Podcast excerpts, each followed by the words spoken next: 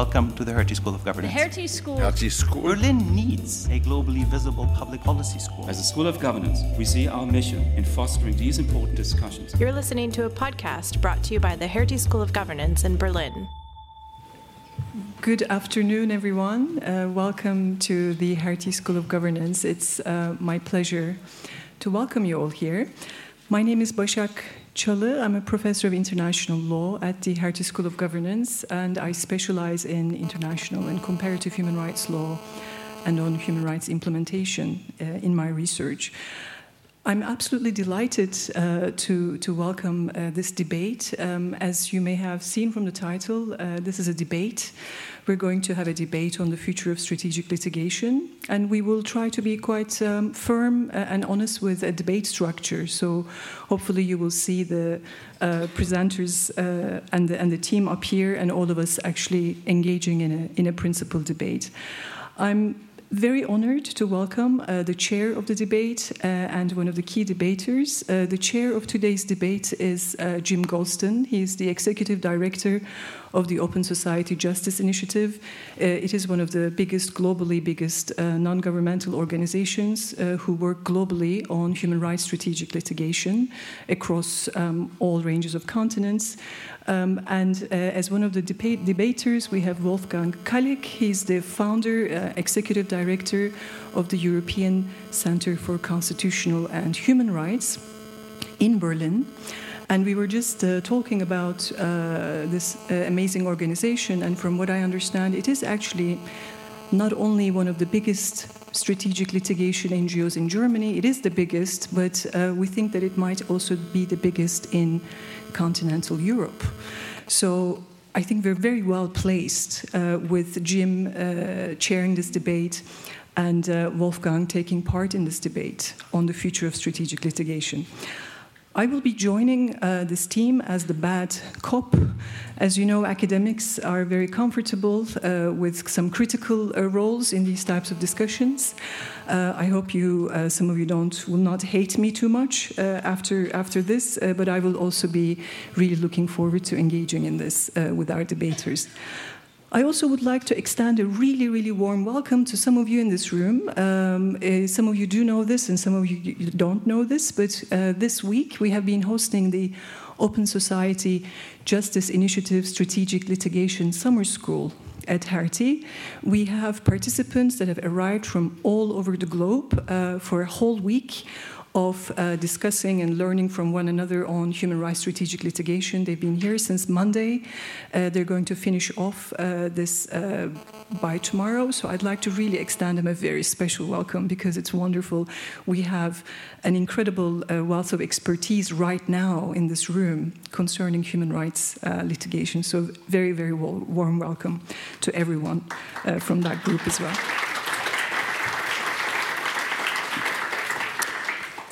I just have one little announcement. Uh, today is the beginning of our sort of more public discussions on human rights and strategic litigation. Tomorrow we will have an opening uh, keynote speech uh, by Cesar Garavito. Some of you may know him uh, very well in person or from his academic and also from his advocacy work. He will be delivering the closing keynote speech uh, for the summer school, but we would like to make this to, uh, also public. So if anybody would like to come back to Hertie tomorrow at 1.30, exactly to this room. Uh, you're very welcome to listen to Cesar Garavito. He's the founder of Dejusticia, founder of the Global uh, Justice and Human Rights Program at University of Andes in Colombia, and it will be a delightful continuation uh, to what we will uh, start today. So uh, please do uh, come back if you can tomorrow at 1.30. Hertie School of Governance is a school of public policy. Uh, we are not a school of law. This is an interdisciplinary uh, university, as you know. We focus on law, politics, economics, um, maybe a little bit of philosophy, uh, a little bit of sociology. Uh, but I think uh, the school really understands the importance of human rights in public policy making and implementation. And in order to really accentuate this, uh, the school has decided to set up a Center for Fundamental Rights, uh, which will be up and running from the 1st of September. So I'm really delighted that there will be a lot more emphasis on human rights at the school with this research center.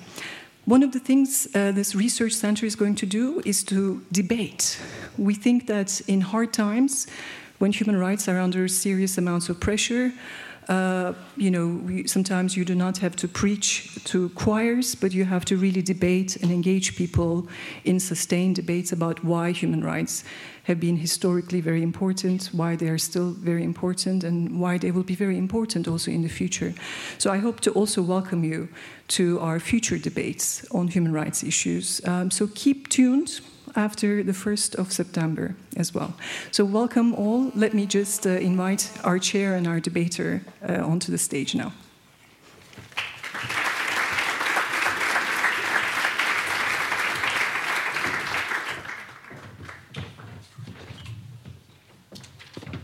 Hello, can you hear me? Fantastic. Thank you, Başak. Um, and uh, thank you all um, for uh, coming. It's not often, I have to say, if Hertie is starting a school of uh, fundamental rights, it's a, it's a promising omen that a discussion about strategic litigation in the heart of Berlin on a very warm Thursday evening has gathered this, uh, this kind of uh, broad attendance. It's, it's, uh, it's promising. It's very promising. Um, so uh, I, I want to follow on uh, Başak's kind welcoming remarks um, to suggest that we're going to conduct a discussion in the spirit of the interface between practice and um, academic inquiry.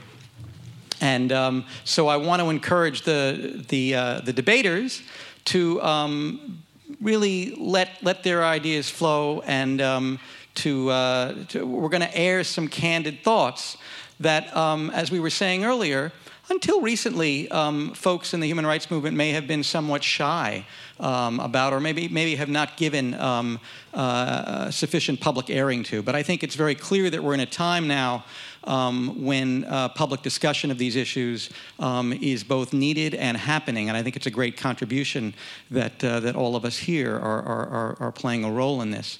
Um, so I think in some ways it's an ideal time to talk about um, strategic human rights litigation. Um, on the one hand, um, we've had some, you know, pretty recent uh, real proof that, uh, that litigation uh, on behalf of rights has some real power. Um, you know, in the past year, we've seen uh, landmark judicial decisions from a number of places in the in the realm of climate change, from Colombia, from the United States, from the Netherlands, from elsewhere. Um, the Court of Justice of the European Union has, um, has been uh, path breaking in the area of digital rights and privacy. Um, we have seen the South African Constitutional Court really standing up to, um, to resist and help the country survive the greatest threat to its democracy um, since the end of apartheid. And just this week, um, we saw the Botswana High Court, in fact, with the contribution of one of the, um, the uh, members of the, uh, the student body uh, here in this summer school, um, uh, render a major judgment decriminalizing uh, same sex sexual conduct between consensual, uh, consenting adults. So there have been some real marks of achievement. On the other hand, um, with the rise of what many people have called populist authoritarianism, there are many names, but we know the trend. Many of the assumptions on which human rights litigation um, has been premised, you know, the fact that the world is kind of moving in the direction of liberal values, um, that once democratic states wouldn't tip back into autocratic rule, those assumptions have really been upended. Um, and human rights in some places has actually become a dirty word. Um, some people are pronouncing its end times, its demise, its irrelevance. And within the field of human rights, when we talk about what's not working, oh, the lawyers, the litigators, they get it worse, man, right?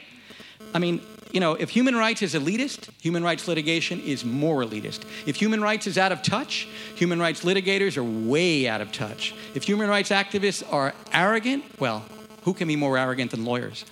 So um, we've got the good and the bad, um, and they're both very much coming to the fore. So it's excellent that we have these two um, real prime figures uh, in the field uh, to help us uh, see if we can gain some greater understanding of what's going on. As, as mentioned, Wolfgang Kaleck founded the European Center for Constitutional and Human Rights. Uh, he served as general secretary and legal director. But Wolfgang, of course, is a path breaking human rights litigator around the world. Uh, he'd previously been at the Center for Constitutional Rights. Um, he was involved in the litigation against um, one former United States Secretary of Defense, Donald Rumsfeld. Um, and he's been honored with a series of, of uh, well known awards. And uh, Başak Çalı herself, of course, um, is the director of the uh, Center of Fundamental Rights here, professor of international law at the Hertie School, um, director of the Center for Global Public Law at Koç University in Istanbul, is an editor and leader of numerous academic societies and one of the leading paramount experts on human rights in general and particularly on the jurisprudence of the European Court of Human Rights. So there really could, could hardly be two better people um, to, uh, to stand off tonight. Um, so what we're going to do is, um, as Başak mentioned, we're going to, um, Wolfgang has agreed to play the pro uh, role, the good cop, um, on behalf of litigation, and Başak is going to be more of the skeptic. Um, but we recognize that we all have, we all, we all recognize that, that we're entertaining these views, um, and, and, we, all, we all recognize the, the, the, that there are good things and, and some weaknesses here. So I think we're, we're asking them to play archetypes, as it were, and we thank them for doing that. Um, we're going to uh, have a discussion um, amongst the three of us, and then I'd like to open it up, especially since we've got such a fantastically broad audience here. Um, I'm hoping we've got the microphonic facilities to allow us to have an interactive discussion uh, in the second part of this. But why don't we begin, if we could? Um, we've now used the term strategic human rights litigation for about 15 minutes. Why don't we ask what we're talking about, um, at least briefly? Um, does the word strategic actually mean anything? I mean, does anyone knowingly admit to engaging in litigation that is not strategic? Wolfgang, what are we talking about? Yeah, thank you very much, Jim and Başak, for, for the welcome here. Um, it's probably the first time that I'm called a good cop, and, and, and I have some difficulties to accommodate with that role. Um, I mean, um, I would yes, there is one way to describe our act activities, our legal action as strategic human rights uh, um, litigation. But uh, first of all, I would, I would rather use a broader term, and this is um, the progressive or radical use of law in very different situations. And uh, my position, our position here is we are based in a northwest country, in a NATO country, and uh, are litigating partly against uh, those who are based here, companies and, and state officials, but also connected to organizations in the global south. So we are involved in a lot of transnational litigation. Um, and that is very much different than, for example, lawyers in Turkey or lawyers in Colombia who mainly um, you, uh, litigate in, in the domestic era. Why do I think that strategic litigation is not the right term to capture um, our work here and, and, those whom we are connected to. Uh, first of all, a lot of the, the big successes in this field over the last 20, 30 countries were not at all strategic. They were very opportunistic. It's about seizing opportunities to begin with Pinochet. And uh, in the best case, we have, we have a piece, we have a legal action which is meant to be strategic and which shows after a couple of years that it was in a way strategic. But I would um, rather use the word strategic to, be, to describe our own, let's say, vision or mandate.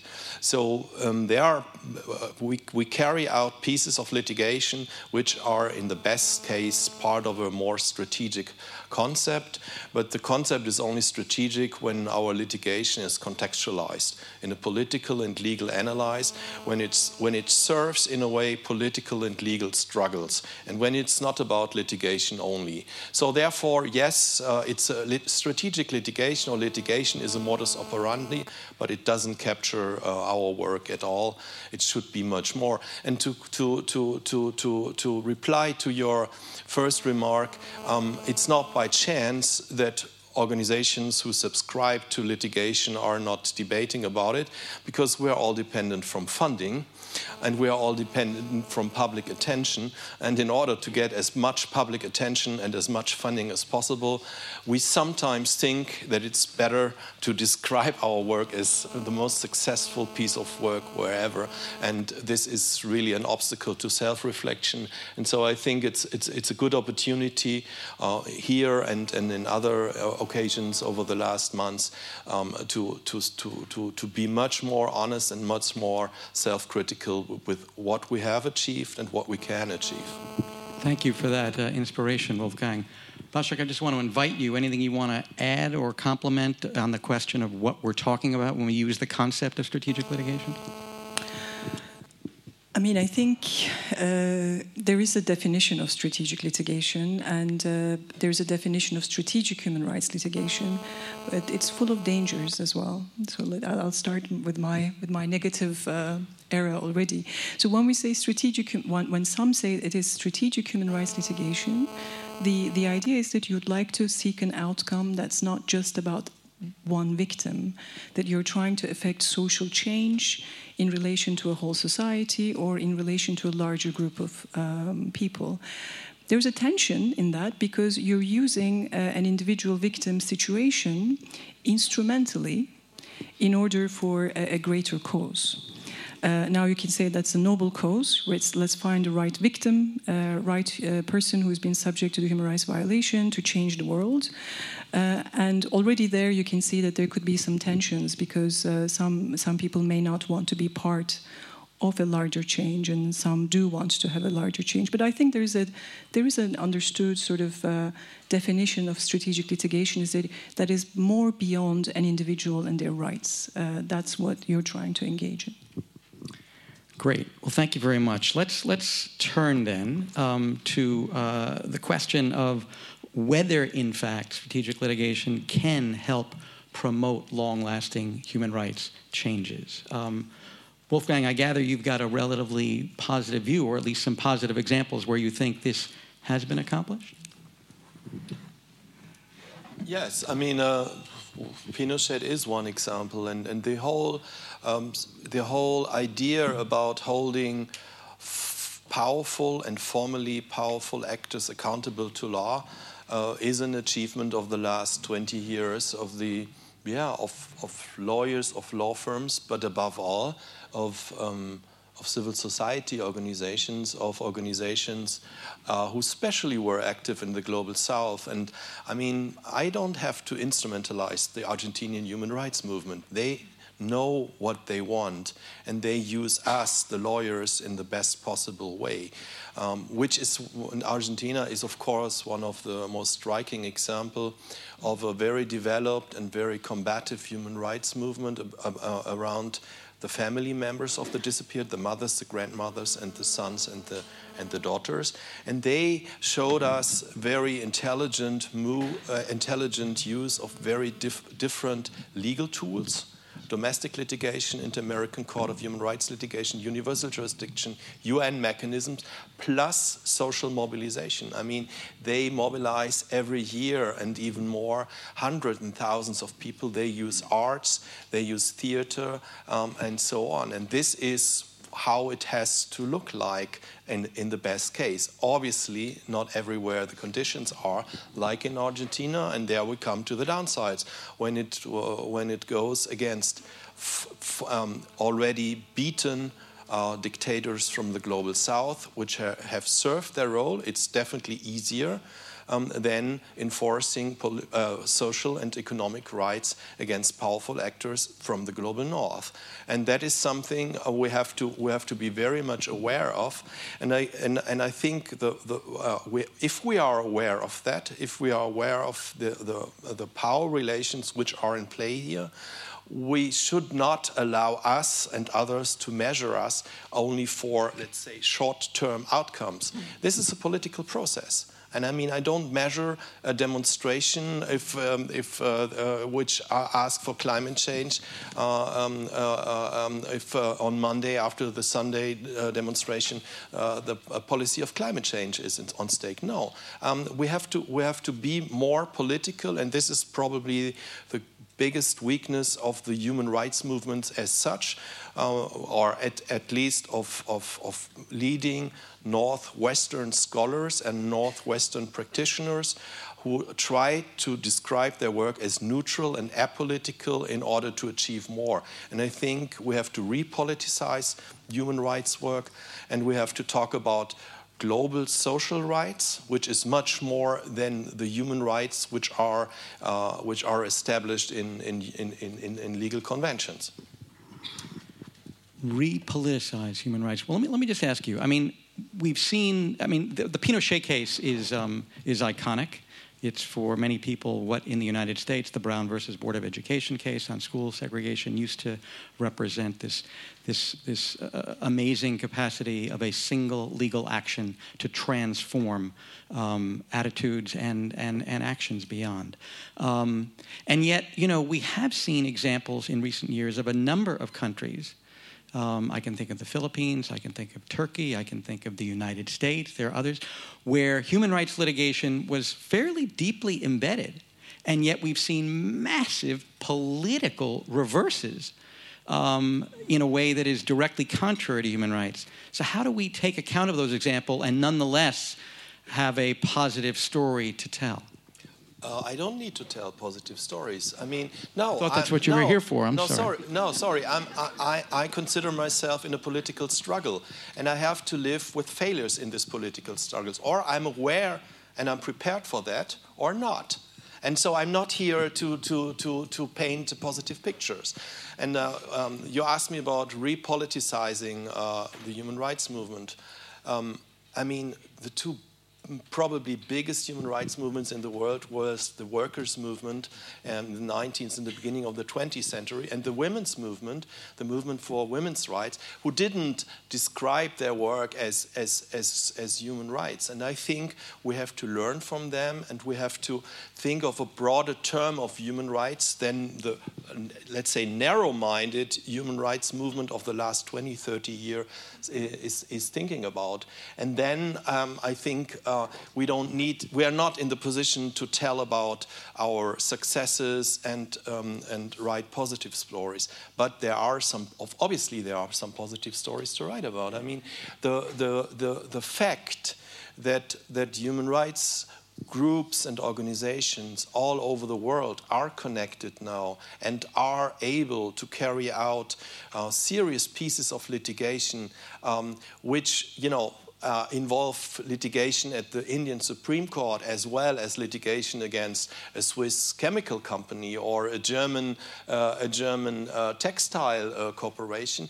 I think that's a step uh, um, ahead, um, that is, a, that is a, a, very good organizational response to, to, to recent globalization, which was driven obviously by powerful economic actors and by military and secret services. And obviously, we're not, we're, we're not as strong as we could be, but as I said, it's, it's a political and legal struggle. So, thank you very much. Başak, so we've got some examples, which I think you would no doubt concede are, are examples of, of, of, successes measured some way. But, you know, what do you say to the, to the notion that, um, you know, you can't expect miracles overnight? These things take time. This is a political struggle. Litigation has a role to play. We do see advances. We can litigate in different courts around the world. We're more connected, et cetera. What's, what's the matter with that?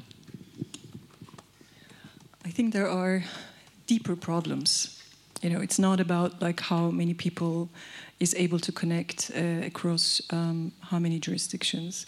So i think there are about five problems. I will call them deep uh, or more structural problems. The, the first thing is you, you turn to courts uh, to gain uh, human rights um, successes. Uh, courts are um, you know, we, we imagine them to be independent and impartial, but anyone who studies a little bit of sociology of law, we know that courts are very much embedded in political realities. Uh, and uh, courts move when everyone else moves. So if you have a very conducive political environment, uh, around, and then the court delivers a fantastic judgment. I think Pinochet is a story like that. And if you don't have uh, the political environment moving in a good direction, uh, courts become very disappointing. So you can knock on the doors of the courts, but if the timing is not right, if the political environment is not conducive, uh, these kind of efforts uh, usually fail. So this is the constrained view of courts and judiciary, uh, which sometimes uh, some lawyers appreciate and others uh, are maybe a little bit more um, not naive, but sort of not wanting to see that uh, as, a, as a constraint. Just before you go on, if I could interrupt, I apologize, but just because it's such a nice counterpoint, Wolfgang, could you just uh, respond to that? I mean, you're saying let's we need to be more political, and here's a critique that says, in fact, one of the problems is courts are embedded in politics. So when the political culture is favorable, you'll get a decent decision. But when it's not, you won't.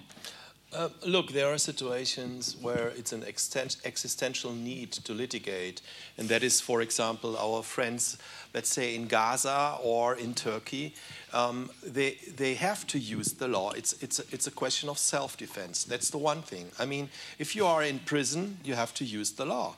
Uh, you have to you have to defend yourself outside and inside the courtroom. And the, no, no, I, I, don't say nothing more and nothing less than that.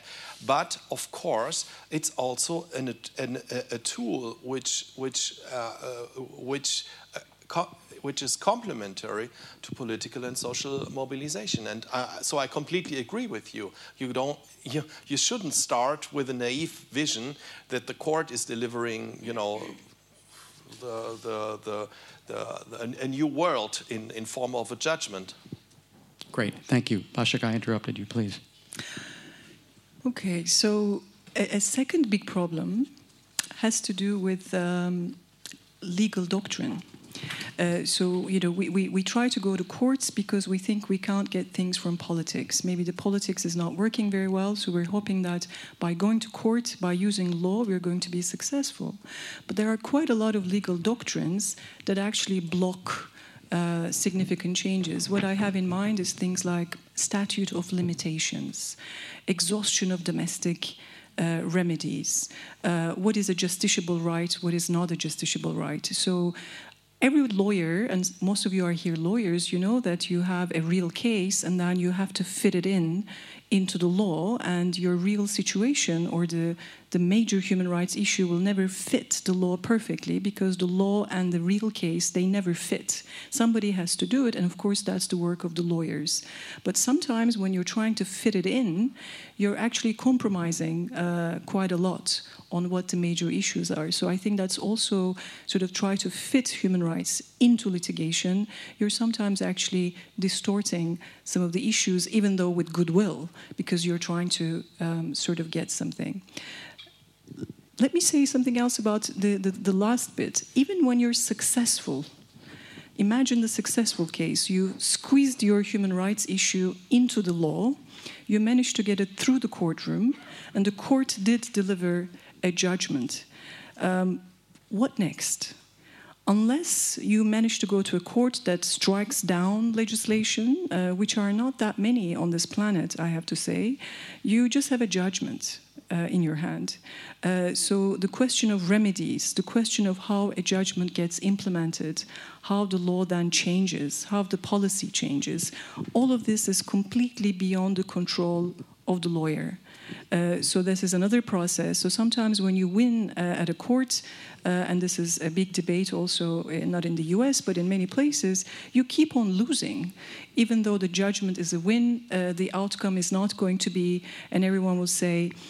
Who doesn't know of the first African Commission on Human Rights case in this in this audience, the Serac versus Nigeria case? Does anyone not know Serac versus Nigeria? It's the first case, it's the Ogoni people, it's Shell, it's the Nigerian military government, it's the first case of the African Commission. That is a fully unimplemented judgment to this day. So you know the case, you can read it in the textbooks, and then if you say, What happened to that case? Nothing. Nothing has absolutely happened uh, because the remedies weren't there. So these are some serious, uh, serious issues, but I'll go on. I'll, I'll you got so much more to give. All right, that's great. Thank you. Can I ask you, Başak, though? I mean, accepting much of what you say, um, if litigation is so powerless to affect change, why is it that powerful figures, including governments, go out of their way to resist it, discredit it, and shut it down? Why did David Cameron, when he was Prime Minister of the United Kingdom, say about one judgment that it made him sick to his stomach and lead the United Kingdom to continue to threaten to this day to withdraw from the European Court of Human Rights? Why, when the South Afri- Southern African Development Committee uh, Tribunal, Community Tribunal, issued a judgment against Zimbabwe, was the reaction, all right, let's just shut down this tribunal? Why, when Donald Trump doesn't like decisions that judges in the United States issue, does he rant and rave and say that they're fake judges or Obama judges, etc.? Why do these people get upset about the judgments if they don't matter?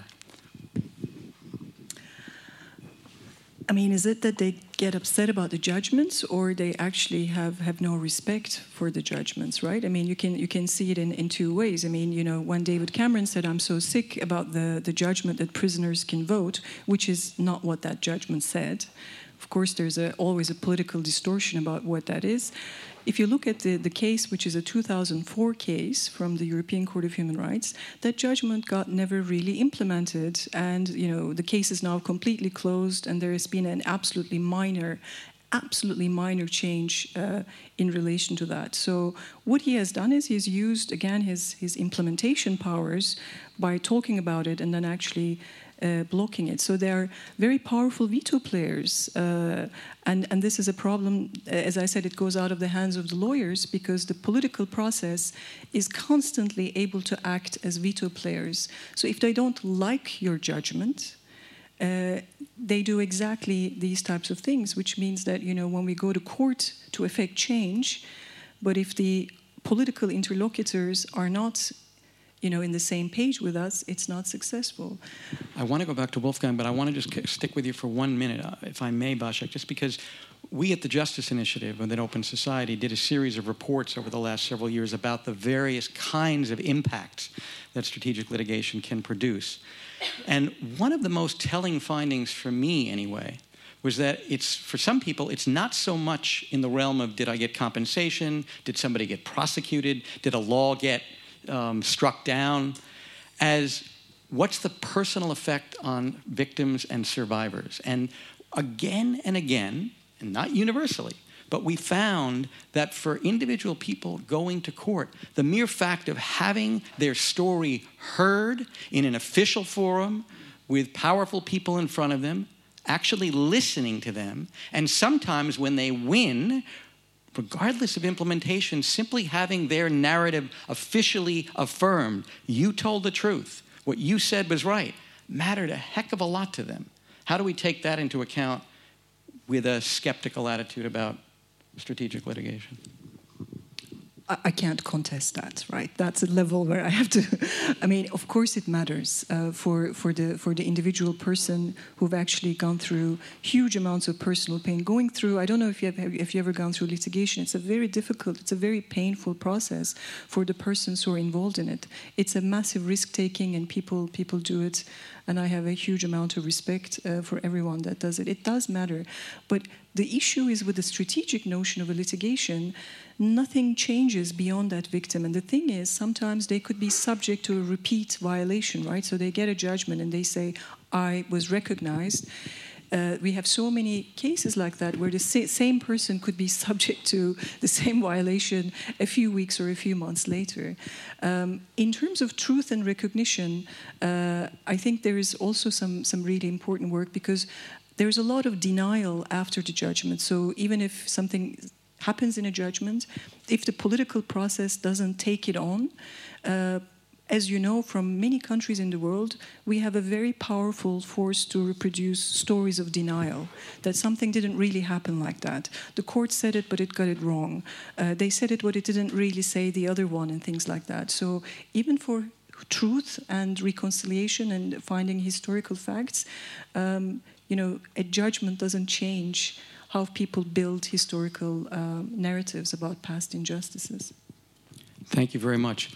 Wolfgang, I want to give you one more shot here before we move on to another topic. But we've heard now from Başak, you, you got the instru- instru- instrumentalizing of victims. You, you addressed that, and we can talk more about that.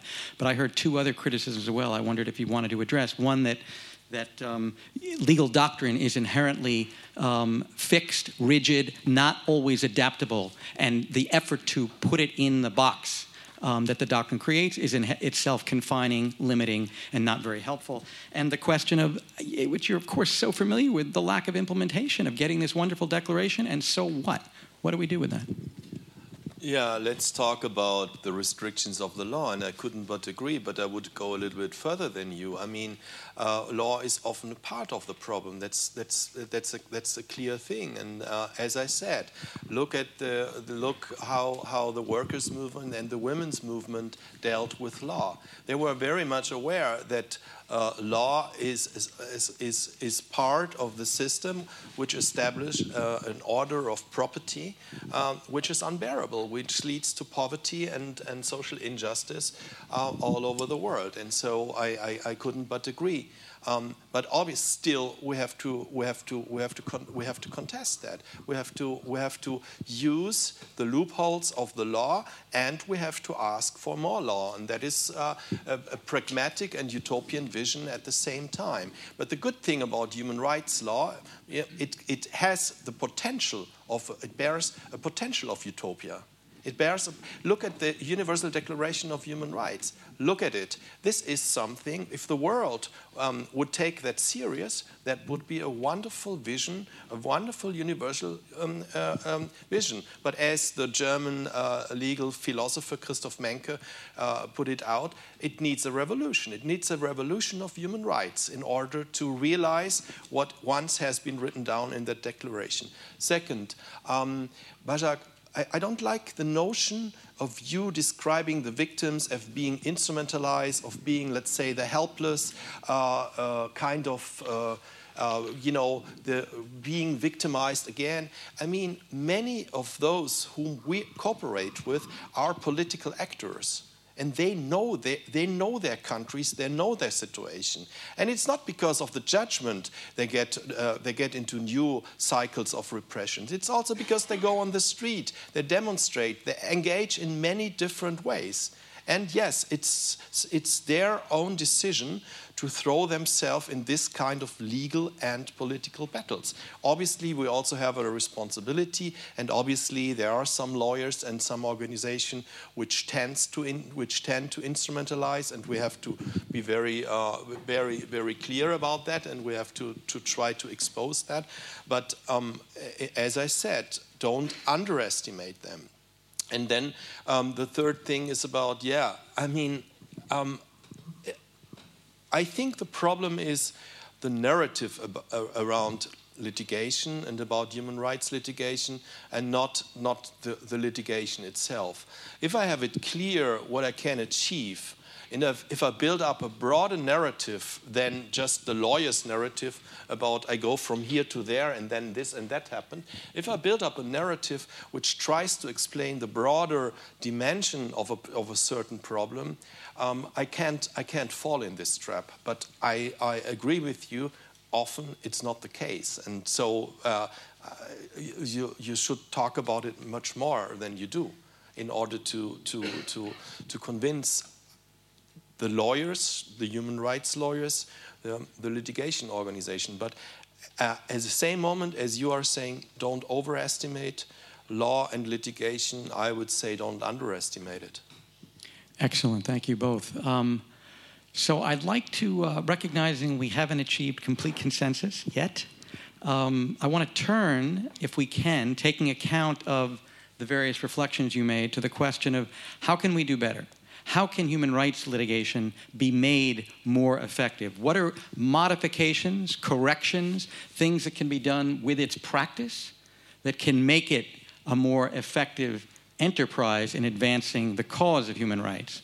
And I, I, I, I hear in your, in your comments um, one, one observation that I think you both share, which, if I hear you correctly, is litigators and those who work with them need to be less politically naive, I think was the phrase one of you used. And I think you, you, you seem to both be looking at that. But I, I'd welcome further thoughts about what that would mean and other, other suggestions you might make for the field about how it can do a better job. You want to start with that? Yeah, I mean, uh, don't frame it as a as a as a as a legal procedure only. I think I think that's the big probably the biggest mistake. Let lawyers talk about their work, and uh, after five minutes, everybody's bored about it. And I think uh, and it, it should be mobilizing instead of um, boring people. And uh, yeah, and um, and and and is that is that because lawyers don't know how to talk about their work in a compelling way? What's the problem there? no, no, look, um, I try to be as honest as possible, but I don't say any. I, don't say everything I think about lawyers here. that would that would definitely go too far. No, I mean we all had to go through a certain brainwash. I mean, the, the studies, the, the, the, the, study of, of law is, is a kind of brainwashing. And, and, and that, yeah, I'm, I'm sorry to say that, that clear. I mean, you have to, you have to, you have to at the same time um, study in a mostly, mainly in a very boring setting with boring people and with people who are definitely work for the other side. Now, you're not referring to anyone here or this of school or any, no, no, thank no. you. No, the Hertie School and the money, it was no, no, no mention of that. Of course not. How would I? How would I? No, I'm happy to be here. No, no, but you have to, you have to study a material um, where, which bores you at, and, uh, and also, I mean, you have to study a law which you may, most many parts of the law you have to contradict you want to reform you want to change you want to abolish um, and in order to do that, I, I, think you have to swallow a big portion of, of, of yeah, I don't know, uh, of yeah, it, it's it's tough. It's tough, and only I mean only few uh, come out of that and and are then still in the position to, to struggle, to struggle and, and to stand the ambivalence of law and to stand this contradiction, to be at the same time a good lawyer means to argue within existing established law, but also think of a, of a more utopian world.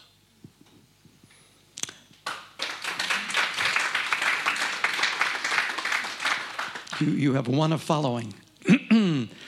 Başak, any, any, any reflections on what we can be doing better? How we can, is, is it possible, notwithstanding your deep skepticism, to in fact change the way this is done to achieve more progress, more results? Now, firstly, I don't brainwash my students. no, no. Um, you're, you're, not teaching law, it's interdisciplinary, as I heard. So, um, Okay, I, I, will leave the positives to to the crowd who also were clapping. Let me just stay uh, with with a few more problems here. Now, the first is uh, there there are some serious serious structural constraints at the moment in relation to strategic human rights litigation. Uh, we see this at the European Court of Human Rights, but it's not only at the European Court of Human Rights, but also at the Inter American Court, at the African uh, human rights system, at the United Nations. The access to these institutions is, is shrinking, their economic sources are being cut by a lot of the states. Uh, they have become incredibly a lot more politicized. Uh, so we, we kind of think, you know, if you can't, if you fail domestically, you go to these supranational human rights institutions. This has been a massive engine for strategic human rights litigation globally. But what we see now is that so if you fail domestically because these judges are biased and you know conservative, you take it up globally. Our global human rights regime is under serious pressure they're becoming really, uh, you know, not very interested in taking the cases. They're they're quite a lot more hostile uh, to things that they wouldn't have been in the 1970s and 60s. So this is a really big this is a really big challenge, uh, I think, for human rights strategic litigators about what happens globally to the to the regimes that we have set up. Can we change it through more strategic litigation before these courts? So, you know, we take more and more cases and knock on their doors and so on and so forth. I'm not so sure because the, the problems are coming back are, are, are deeply political. Um, just look at the, you know, the European Court of Human Rights and their new inadmissibility policies, how restrictive they have become on exhaustion of domestic remedies, how technical, how formal, how boring uh, they, they have become uh, in relation to cases coming from Hungary, uh, coming, from, uh, coming from Turkey, for example. So we need to think about this. I think, in, in terms of how can we do better, I think we need to know the wider environment or wider judicial institutions, what they are, what their constraints, what's happening. So I think interdisciplinary. I think uh, strategic human rights litigators they have to go interdisciplinary. They have to understand what uh, what what these dynamics are uh, and not say, "Oh, I will take my case to Costa Rica, to San Jose," and you know, I, I don't think these are uh, anymore um, sort of the right answers. Everything else that you can, strategic human rights litigators do uh, can do internally, hooking up with uh, transnational uh, and local movements, hooking up with more lawyers, hooking up with uh, with more groups. That's very expensive um, that requires a lot of time, a lot of resources, uh, a lot of funding. Uh, in order to get better. Uh, and I think this is another trap for strategic human rights litigation. To do it really well, uh, you need a lot of money. It's, it's, it's actually, you know, to have a global kind of a way of it, it's, it's very expensive.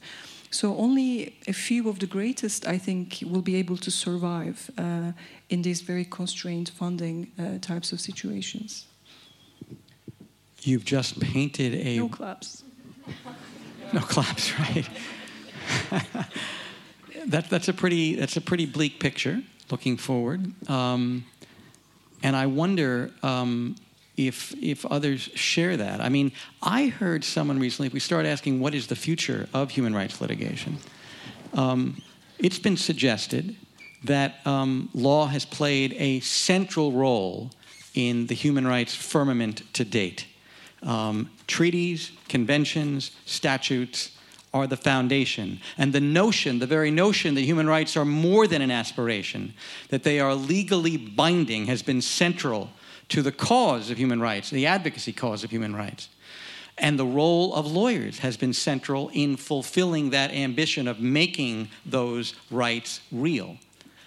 But the very centrality of law and litigation and the use of legal tools until now, it has been suggested, doesn't necessarily mean that the future of human rights is a legally centered future.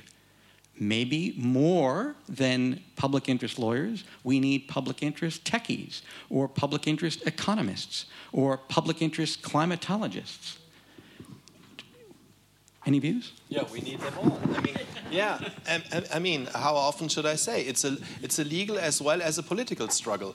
And don't blame the techies that they try to survive in a, in a completely hostile environment where the Googles and Amazons and, and Facebooks are taking control of their data. They still try to find their spaces and they try to, to, to build up little you know, islands, connect to each other. And the same thing has to be done by the lawyers, but in conjunction with the techies, and of course, uh, in the best case, uh, uh, uh, connected to political and social mobilization. But if not, you still have a role to play as a lawyer. I mean, there was no movement around Guantanamo, there was no political movement, and the lawyers still had a big responsibility, and, and, they, and they did well. They did well although they might have lost cases, although not all, the, uh, not all what uh, has been written down in judgment was later on implemented. But it was a, it, it was a very big and important contribution to the worldwide struggle against torture. And uh, yeah, there was no movement around. And so um, don't, I, I, think this generalizing is, is, is, is not really helpful. I mean, um, law can play many different roles in many different environments. And so at the same time, you, you might be right for, for, for Hungary or for, for Turkey that this is probably not the point to mobilize more lawyers and to run against the closed door of the, of the Strasbourg court, but try to be more creative creative and inventive. That's that's clear. But in other situations, it might still be helpful. So I, I, I wouldn't I wouldn't suggest it to each and everybody, but I wouldn't also generalize and rule it out. Although to be fair, the number of places that are moving in the direction of Hungary and Turkey seems to be greater than the number that are moving in the other way. Yeah, yeah, that is, I mean, compare the situation of now to the situation of the 90s, where we had Rwanda and, and, and Yugoslavia, where we had uh, crimes against humanity in Turkey, in the Philippines, and wherever. Or, you know, talk about 50 years ago, the, the, the wonderful times of 1968 and the students' movement. The world was absolute, in absolute disorder at that time. And I mean, how can you deny that? There was never a golden age of human rights worldwide. It was never like that, and it will never be like that. We live in an imperfect world. And the question is only do I resist or not? Do I resist open minded? Do I try to, to name the contradictions? Do I face them or not? So I hear that view, Wolfgang, and similar to what you just said about the Guantanamo litigation. The act of resistance, litigation as an act of demonstrative, expressive resistance, is itself of enormous political value, regardless of its success in the judicial forum. Sure. In a situation like, like Guantanamo. Do you share the view that was just propounded that the future means fewer um, uh, strategic human rights litigators and litigating organizations because the, it's just getting harder and the environment is getting more hostile and there's just going to be not as many resources available? History is an open process and it's up to us to make, to make it not happen like she described. And obviously, again, no, I'm, I'm sorry, this is stupid, it is so banal. I mean, it's up to us to change the world or it wouldn't change. If we sit there as a spectator and say, oh, let the lawyers struggle and let's wait for the judgment. Everybody who has this vision is, in fact, naive and apolitical, obviously. And obviously, I, the, the, if, if we feed into that paradigm, that's very bad. What we try to do the other way around. That's, that's, that's the one thing. And the other thing is, look, the whole dystopian vision which is now communicated is probably made up for that because we're not hearing any good news. We're not hearing uh, good news about political mobilization in countries which are not reported about. We're hearing the bad news, and it's it's it and we're, we're hearing so many bad news that it's difficult to digest them. It's difficult to analyze the political situation. It's difficult to really still maintain the attitude of a, uh, let's say of a thinking political activist in those times and i think that's part of the problem so we have to be aware that the, the communication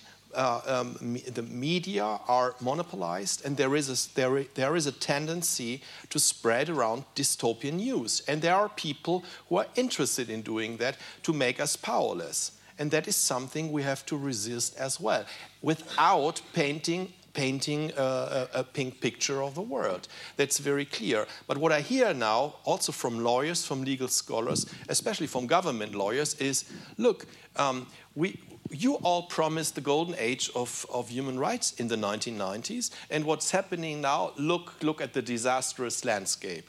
Yeah, so that's that. And who is, who, who is responsible for that?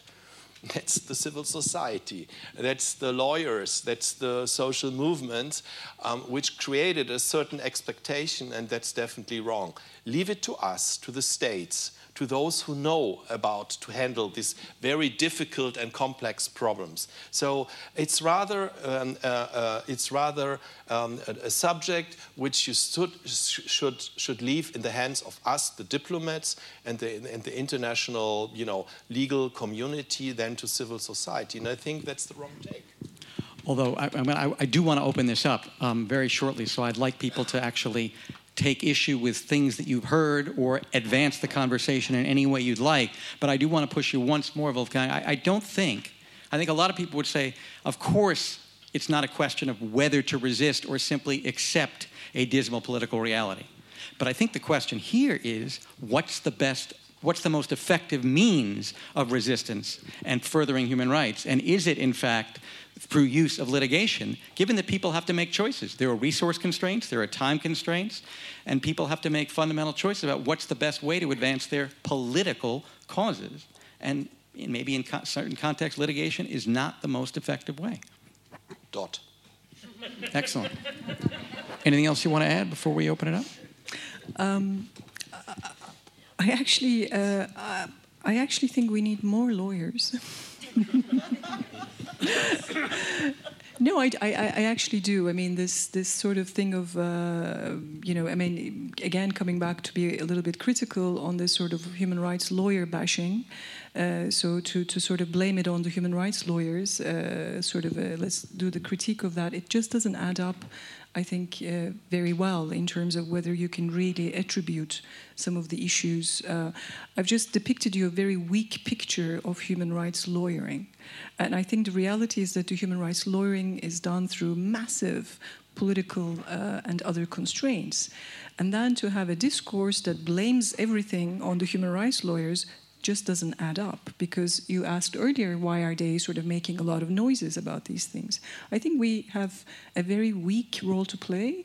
Uh, we have to understand that. But if somebody starts bashing on the human rights lawyers um, I think that's that's when you we have to also resist. I mean, it is not a big deal what we're doing. I think we, we need to understand it. So if someone attacks you, you have to say, what have I done to, to, to, to deserve this? I would also think that, you know, we need more mass human rights lawyering. I think we need, um, you know, not just uh, as a specialization. I think uh, I would really push back against this being a special thing that you know there are all these other lawyers and now there are the specialized human rights lawyers so we need to think about how to make human rights law a lot more of a part of a, a more general lawyering experience, um, not only in Germany but in lots of other jurisdictions. Um, I think maybe understand how weak uh, role we can play, but but have more of it. So you've got some pretty there's pretty some contrasting views on the table here, folks. Um, be modest about the enterprise, or we're we're going to advance utopia through the enterprise. Um, what strikes you as strange? What strikes you as right? What's the conversation missing? I see a comment here. Please, could you just identify yourself and and we'll take if we've got we'll take a few comments and then come back to the panel. Yeah. Uh, I'm Olga Gnezdilova from Citizen Justice Initiative, legal director, and work mostly in Russia and Ukraine and I want to support both of you. And thank you so much you, for. You can't do that. You have I, to support I, I one or the other. I will explain. I will explain how. uh, thank you so much for a very hot discussion, and I will say that um, maybe you know Russia, um, Russian politicians uh, discuss now the possibility to leave the Council of Europe and the jurisdiction of the European Court of Human Rights, and we as NGO decided to make an information campaign and find about ten judgments which uh, influence uh, Russian legislation, which changes it um, in a proper way. And we succeeded to find these uh, 10 um, areas of law which uh, were changed after the European Court of Human Rights judgment. It's mostly not political questions, it's questions of property rights and uh, um, uh, terms of detention and conditions of detention, rights of mental uh, illness uh, people, etc., etc. Uh, that's why, why we decide that um, it's um, we need to make a strategic litigation. But uh, we have an excellent case law on um, freedom of assembly, uh, but nothing changes because it's very political uh, question for Russia. And maybe you've heard uh, yesterday more than 500 people were detained on a peaceful assembly in Moscow. Uh, so it's another side of this problem. They do not want to change uh, some political um, sensitive um, areas. But we still uh, need to make this case law uh, to find the moment, the political moment when they uh, will be ready to do it. And we will have a good case law to show that it's time uh, and you have some legal basis. So I think we have to work more and just wait for a moment when they, the politicians will be ready.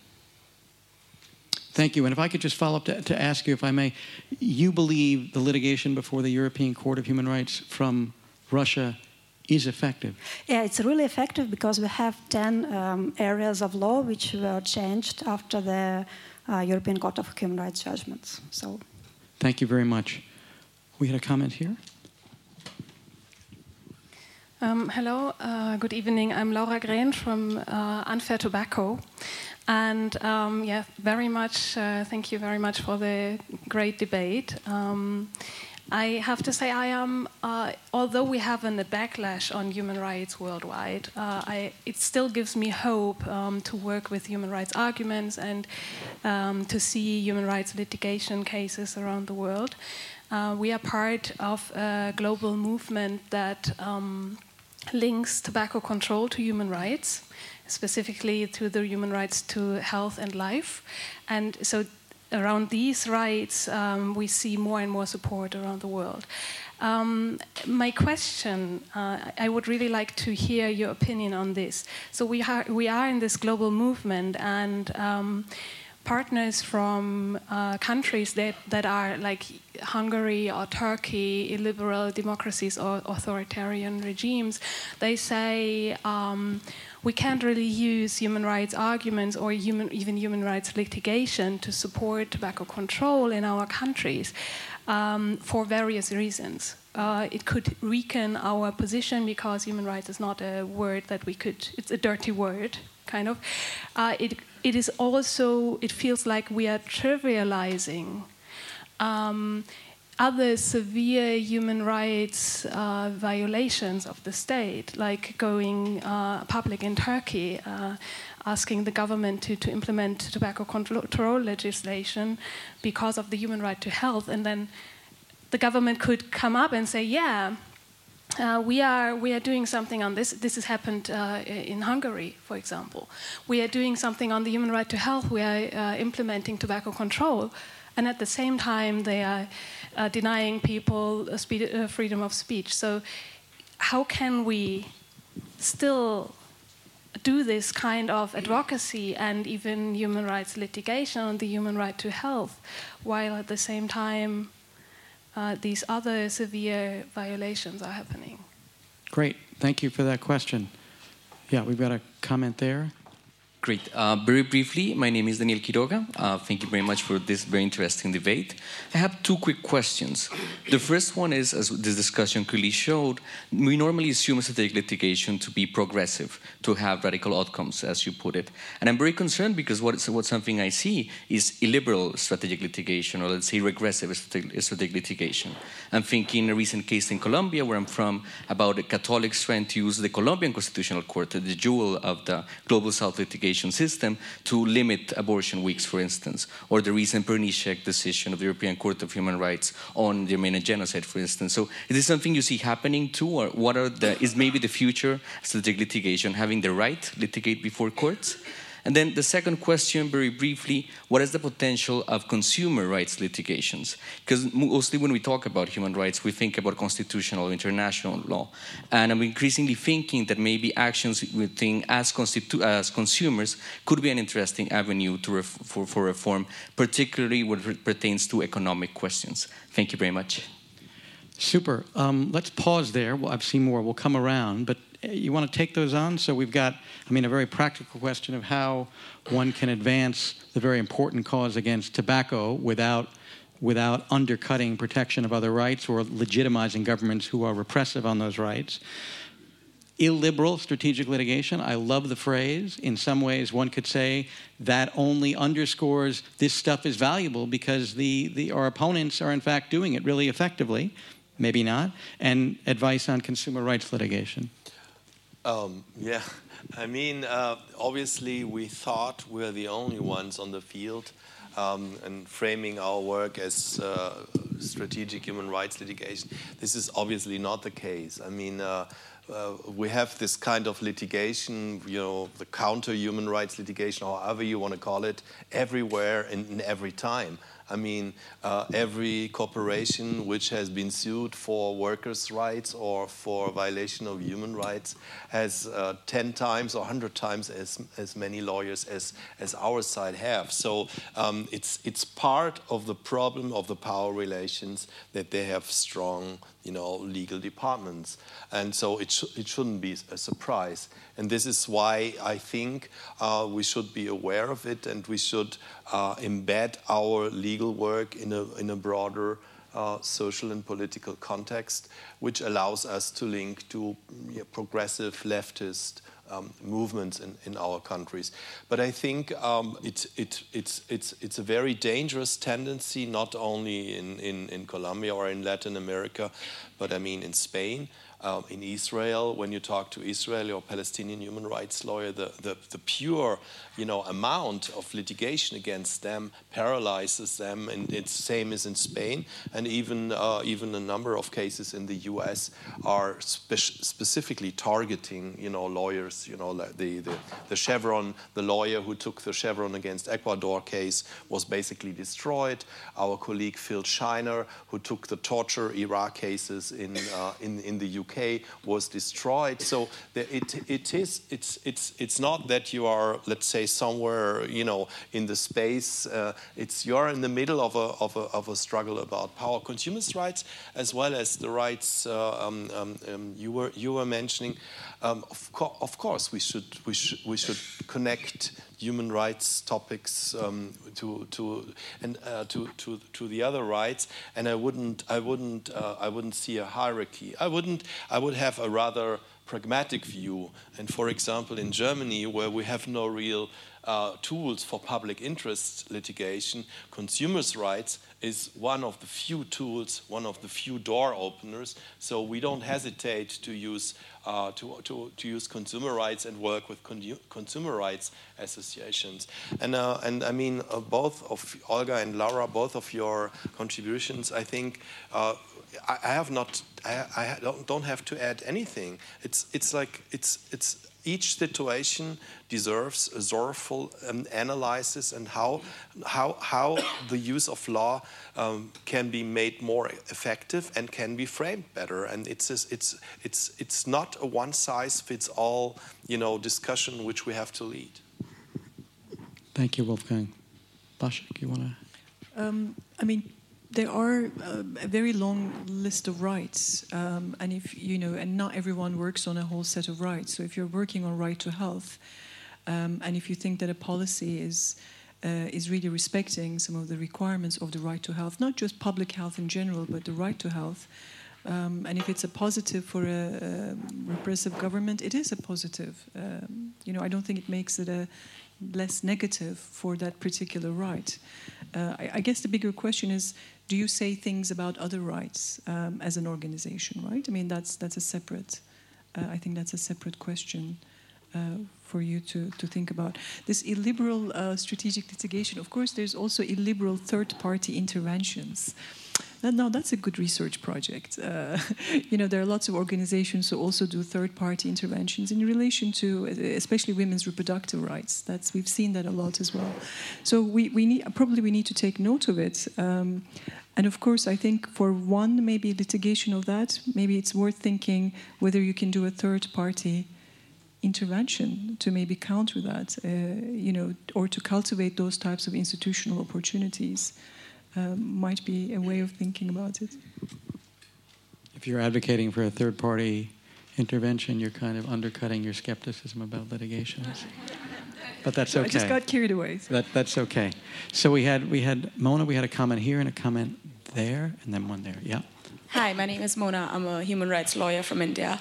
Başak, your excellent points have convinced me we need a lot more of strategic litigation. and, and the reason I say it, uh, if I put everything together, so I focus on gender and business and human rights, business and human rights being the latest buzzword. Um, there are two reasons if I crunch every, everything. One is the clinical elimination of trade unions, which where you could advocate for so much more than what a court would have given you and we have basically annihilated that institution. Uh, so you do not really have any more spaces to advocate but for courts. Uh, the second being that we are all living in compromised democracies. I mean, India just elected a fundamentalist right wing back into power. Um, but also the fact that uh, Indian courts or Bangladeshi courts are, or Vietnamese, Cambodian courts are not equipped to do enough, A. And B, there is much more possibility of corporate accountability in institutions in Europe. Um, however, I, that's the transnational strategic litigation or international strategic litigation that needs to happen because we need to bring those issues out of these particular hubs of exploitation into where we actually can get the relief and where we can still have the advocacy that, hey, what applies for the German standards of working conditions is equally what should be applying to Indian or Cambodian factories because fast fashion that you're consuming uh, is based on, on, exploitation. And I, said, I say that with complete understanding of the fact that now the biggest emerging markets are China and India. I think that's the crisis of human rights movement, the next step. Like, how do you advocate for human rights in China? Uh, but I would want to know you, I mean, uh, uh your opinion about this because ECCHR is doing this kind of work. So, what, what is your idea when you take up this kind of work? Thank you. Please. Uh, Dr. Hussein Demir. Once I used to teach uh, human rights, then I've been a victim of human rights violation, and I'm a political asylum here. Uh, I want to make a small comment, but I completely agree with Professor Çalı because I can read uh, the judgment of Human Rights uh, Court in Brussels, and uh, you know there is a rejection of applications from Turkey on the basis of uh, not existing uh, domestic remedies. But on the other hand, there is another judgment from the uh, United Nations Human Rights Committee, Smetos Çelik judgment, and it says that uh, there is no uh, domestic remedies in Turkey. So, as a victim or as a person who wants to defend his rights, I applied to obviously the Brussels, but uh, I've been rejected because of the domestic remedies. And I've been waiting for the court. Maybe I'll wait 10 years, I don't know. And I just start wondering how these courts can be a remedy for these kind of violations. Thank you very much. Thank you very much. We had a comment here and then one back there. Thank you. Um, I'm Sorcha MacLeod. I'm a visiting professor here at Hertie, and um, I'm also a member of the UN Working Group on Mercenaries and Private Military and Security Companies. And whilst I, I, I really appreciate Wolfgang's comments on how we should be radical in, uh, in, in relation to ensuring that human rights are protected, I think we also have to remember that human rights itself is not radical. Human rights are conservative and they represent the lowest common denominator of what states will actually um, agree to. And I think in the area that I specialise in, which is business and human rights, and um, uh, particularly in the security industry, we, what we see is that strategic litigation doesn't work because human rights simply doesn't encompass those particular actors, but we can also see it with other actors, foreign actors, foreign fighters, um, international human rights law just just doesn't uh, doesn't help us in that situation. And um, the, the, lady from was it Mona, I think your, your, name was, when she's saying we have to we, we should look to Europe um, to try and litigate um, against uh, business actors who are violating human rights. Those strategic litigations are consistently failing. Because the law, because international human rights law and human rights law doesn't um, uh, take a, an expansive view. It was, it was established to deal with state violations of human rights, and it hasn't developed in a way to deal with all these other actors who are uh, involved in human rights violations. Thank you. Before you yield the mic, can I just ask you when you say that those litigations are consistently failing? We heard a notion, or at least I, I thought I heard a notion earlier, that failing in court doesn't mean failing. The act of resistance itself is a contribution to struggle, which is a longer political aim. But you don't think that applies in this field? Well, I think what's, what we're seeing happening is that areas of law other than human rights law are perhaps being successful. So we're seeing tort law, for example, being used. We're seeing that in the English courts. So the recent Vedanta decision, uh, well, it's not a, de- a decision on acceptance of jurisdiction, is um, is about tort. It's not, it's not fundamentally about human rights, even if the consequence is that it's going to uh, uh, give some sort of remedy for those uh, individuals whose rights have been violated. And I think that's, for me, that's a problem. It's, they're not, they are human rights cases, but they're not being litigated as human rights cases. And I think it means that it, it narrows the possibilities. Because if, you, if, your human, if your particular human rights violation has not been committed by, some, by an actor whose actions fit within that very narrowly defined scope, then then you don't get a remedy. So, whole fields in which strategic litigation doesn't work?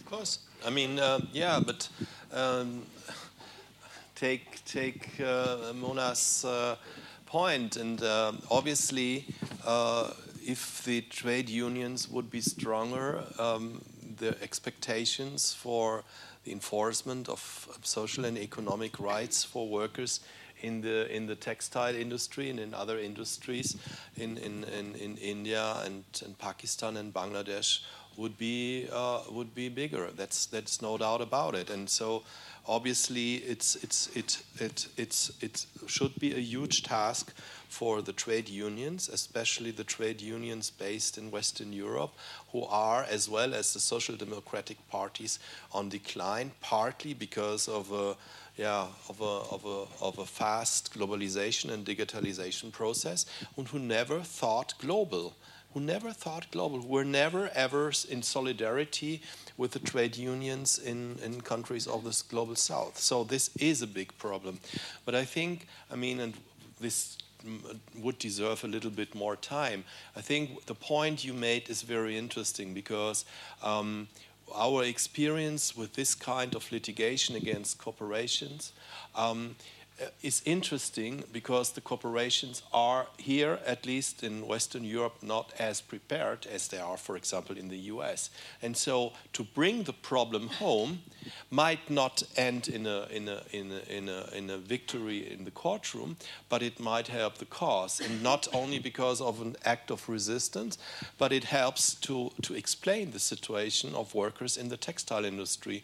And so study the last five or uh, five years years um, after the Rana Plaza and the, and the Karachi fire um, disaster in, in Pakistan and in Bangladesh. It was very interesting, and I, I, and we played a role in that. But obviously, it was also it was it was journalists who went back and forth. It was uh, also an emancipation process of workers, of affected workers, of people who were basically shattered when, when, when the fire accidents happened. And through a common effort of a, of a trade union in Pakistan, of a development uh, organization like Medico International, of a Clean Clothes campaign, and of us. And they, they, they, they, they, they, uh, they found themselves after five years as political actors who, who stand in a courtroom in Germany and say, yes, we want justice in our individual case, but we also want justice for all. We want just and fair working conditions in our countries. And obviously, that might not change it, but it, it can be an impulse. It can be a, a kind of rupture. It, it, can, it can, in the best case, mobilize but it needs much more than lawyers and, and some people who are on and struggle. Um, and, but that cannot be organized by us. So again, I think we have to be very much aware of our role and in the best case, be open and accept, uh, accessible for this kind of mobilization, but we cannot mobilize ourselves. I see a strange convergence happening. Başak? I'm really struggling to remain in my skeptical position. So you don't have to. you need to. Um, I, I, I, I, won't go into uh, some of the answers. And of course, the, the problem with the, the statist nature of international human rights law, uh, I think we're going to be discussing this um, for a few more decades because it is under pressure. And there are very good reasons why it is under pressure. But it's not clear whether the courts are going to do it for us. Um, I mean, they may or they may not. As you said, you know, you go through a tort, you go through some historic, uh, God-forgotten legislation in the U.S. Uh, and so on. Um, well, it's not very forgotten, but you know, quite old one. The Alien Torts Claims Act or something like that. Um, in some areas, there are also these doctrinal boundaries. Um, uh, and how to think about them and how to kind of think through that whether courts are our allies or not i think that's a that's a question now with with the case that you you mentioned about going to the european court of human rights uh, under normal, you know, 20 years ago, we would have thought that this court is your ally. Uh, but it is not because, uh, you know, the human rights courts, which we haven't discussed that very much, but uh, are under a lot of case pressure the, the number of cases have increased exponentially in supranational institutions precisely because the domestic uh, judicial and the political institutions are dysfunctional. So the more dysfunctional a domestic institution gets, the more kind of spillage of, of cases that you get at the supranational level. And over time, these courts have created these sort of defensive strategies of not wanting to deal with these cases properly. And, uh, and your case has fell into a very unfortunate, uh, unfortunate timing. And you, you have the right to say what you say, but it is very unclear when and how uh, this court will deal with violations in big numbers. Uh, and this is obviously a different kind of a problem than uh, the problem that was raised by, by, by Mona. Başak, I might just suggest um, a compliment to that. I mean, I, I think the fact that we're seeing increasing numbers of applications and cases filed at regional and international tribunals reflects not only the dysfunctionality of national systems. Oh, here's our hero on the Botswana decision. Congratulations, sir. But also, but also increasing demand coming up from everywhere.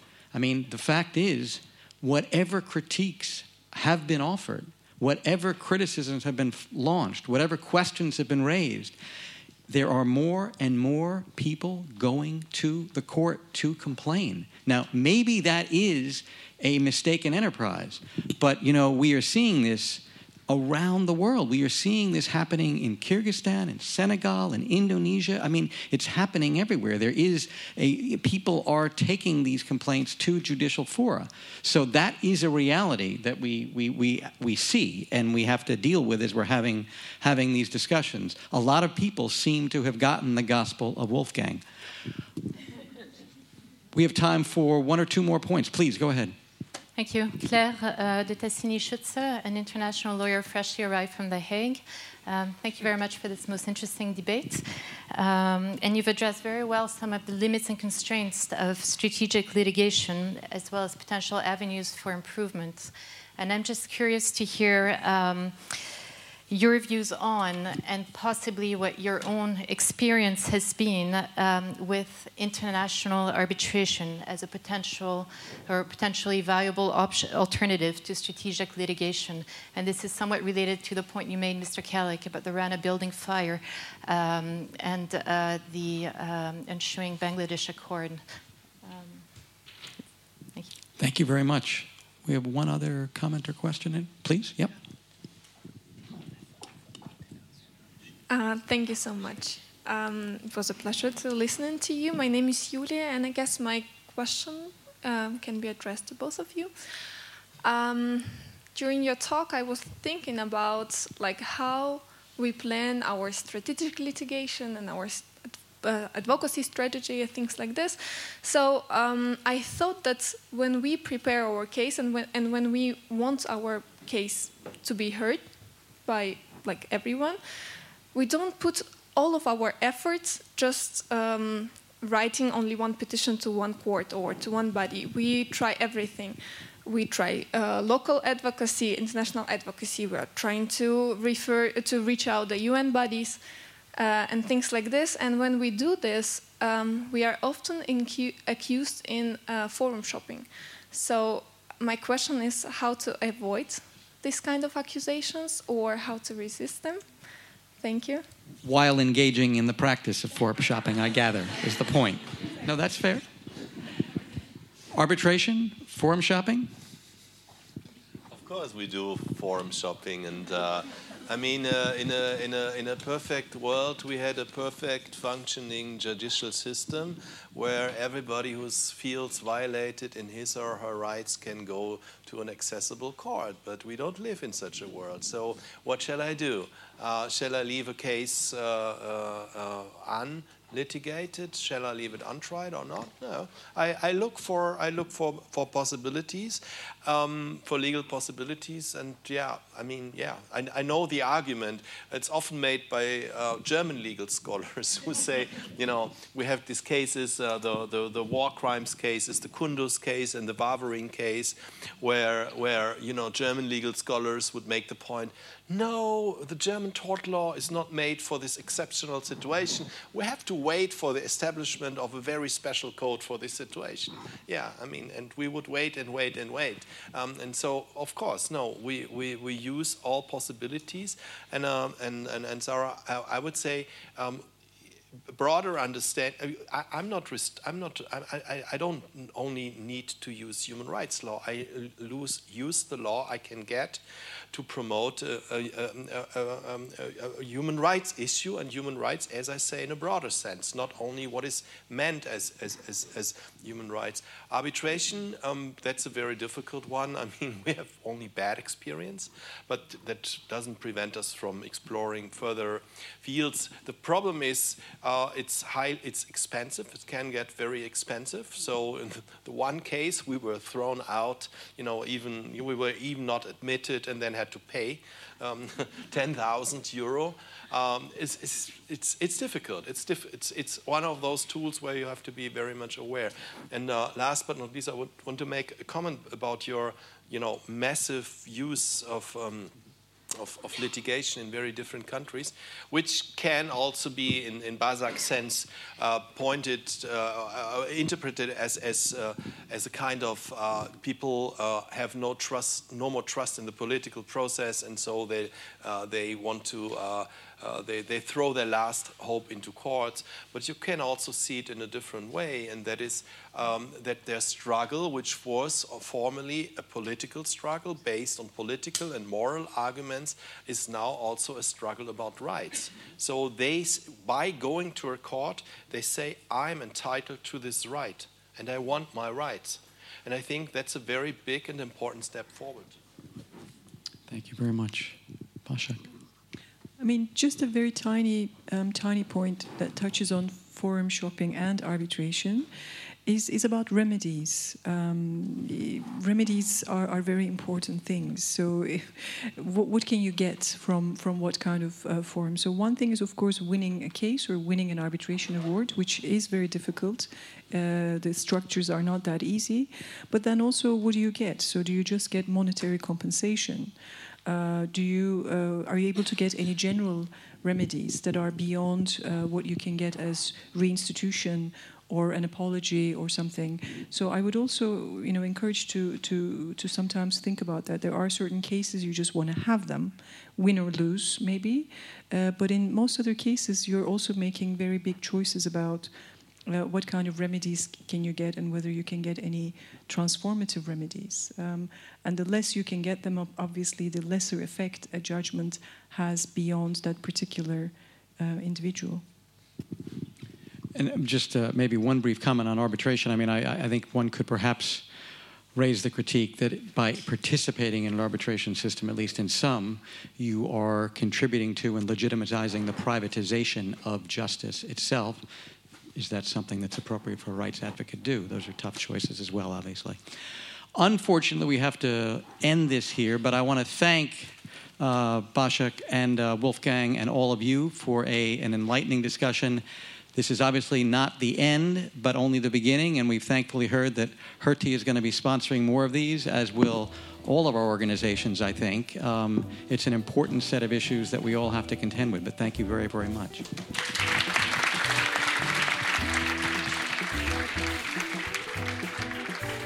Thanks for listening. You can find more on our website at hertie-school.org.